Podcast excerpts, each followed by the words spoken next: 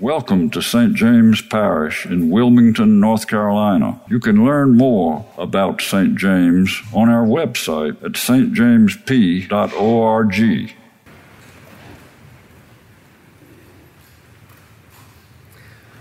While there are some passages of Scripture that seem relatively clear and easy to understand, there are others that seem more confusing and convoluted.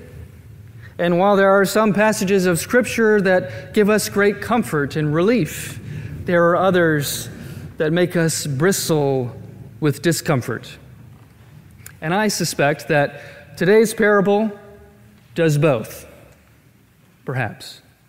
As Philip said last Sunday of parables, parable comes from the Greek parabole, Greek para, which means to throw, and bole, which means alongside. So a parable throws alongside something known with something unknown. And so in these parables, Jesus gave us earthly stories to help illuminate a heavenly meaning. At the same time, if you were at our parish conversation yesterday about fostering unity across race, you will have heard a clip from Dr. Amy Jill Levine, a Jewish New Testament scholar who said so well about parables. She says, Parables are not statements of the obvious. If we hear a parable and think, Isn't this nice? Isn't this lovely? we may be hearing it through our ears, we are not hearing it through first century Jewish ears. Because those first century Jewish ears knew that parables were designed to provoke or to indict. And beyond being confusing, today's parable is certainly provocative. And it has befuddled scholars and preachers for generations, so lucky me. As with other recent parables, and like the story we will hear next week, we hear today another story of a rich man. This time, a rich man who had a manager. In this parable, the manager was charged with squandering the man's property, presumably for the manager's own benefit, though that's not entirely clear.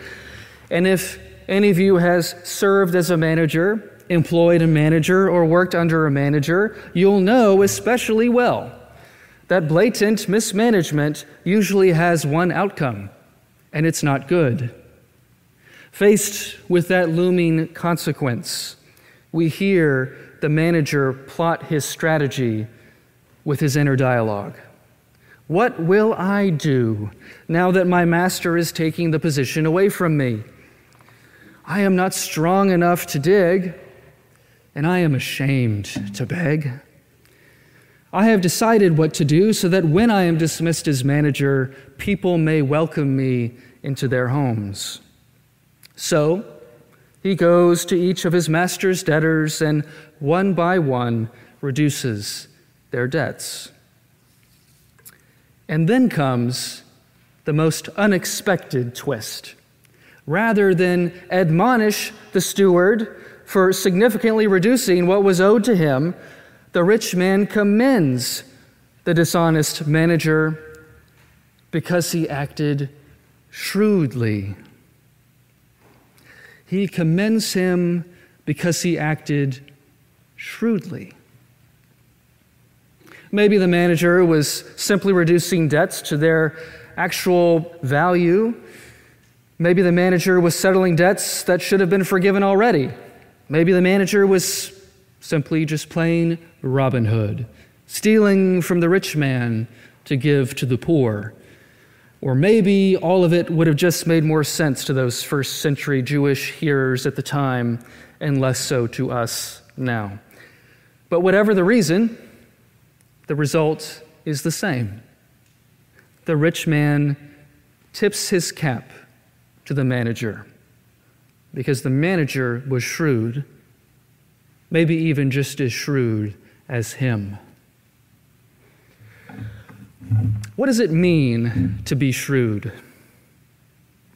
Maybe you think of clever, like a shrewd businessman or woman who finds a new strategy to maximize profits, minimize losses, and quickly grow a good, profitable business from the ground up.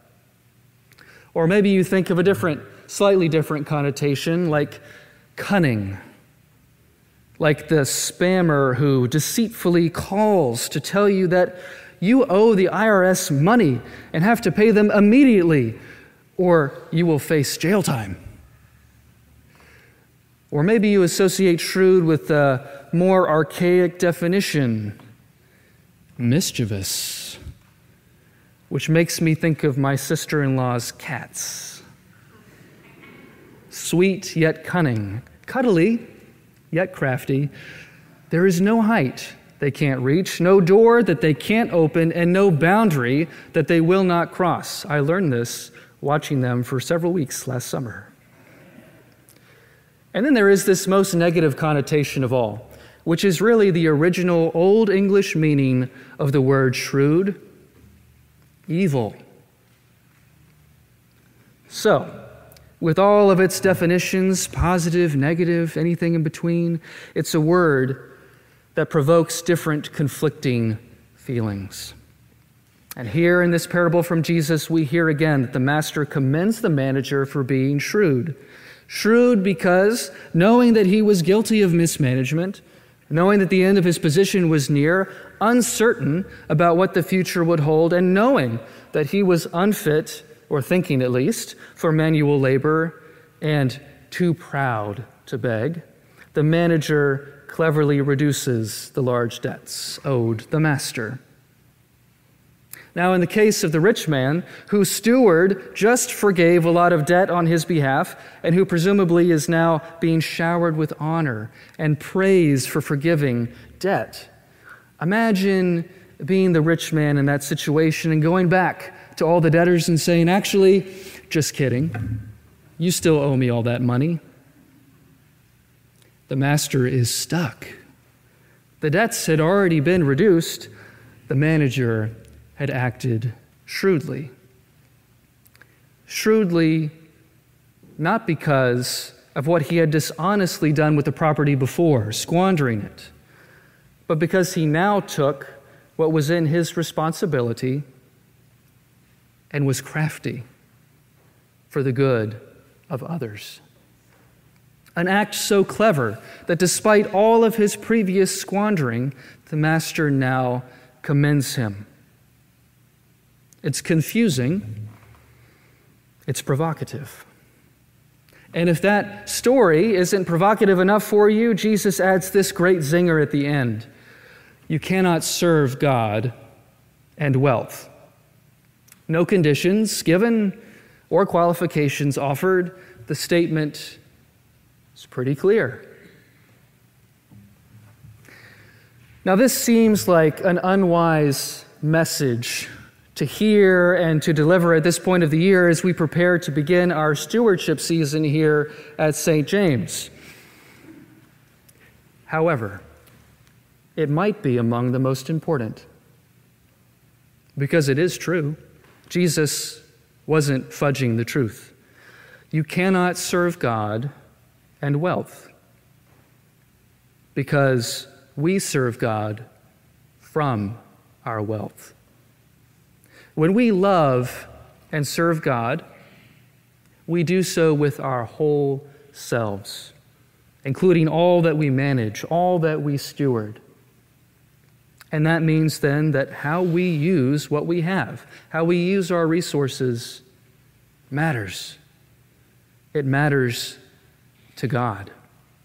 Amidst all the confusing, provocative elements of this story, intentionally provocative, Jesus says that the children of this age are more shrewd in dealing with their own generation than are the children of light. In other words, as you see others being shrewd in this world, be shrewd as well. But be shrewd not just for yourself, be shrewd for God. And in doing so, be shrewd for others. Because, like the dishonest manager, even when we squander what God has given us, it's never too late to be shrewd. For something so important, it's always better to start now than not at all. Because as you may have heard me preach a few weeks ago, our money and our possessions are not separate from our faith. They are actually part and parcel of how we live our faith every day. How we turn our faith from a static idea into an active relationship with God. As Jesus says, you cannot serve God and wealth because serving God means serving from our wealth and everything we have, however much or little that may be. So be shrewd by being wise, clever, and dare I say, maybe even a little mischievous for God and for others. And in doing so, you will be richly blessed in this life all the way to life eternal.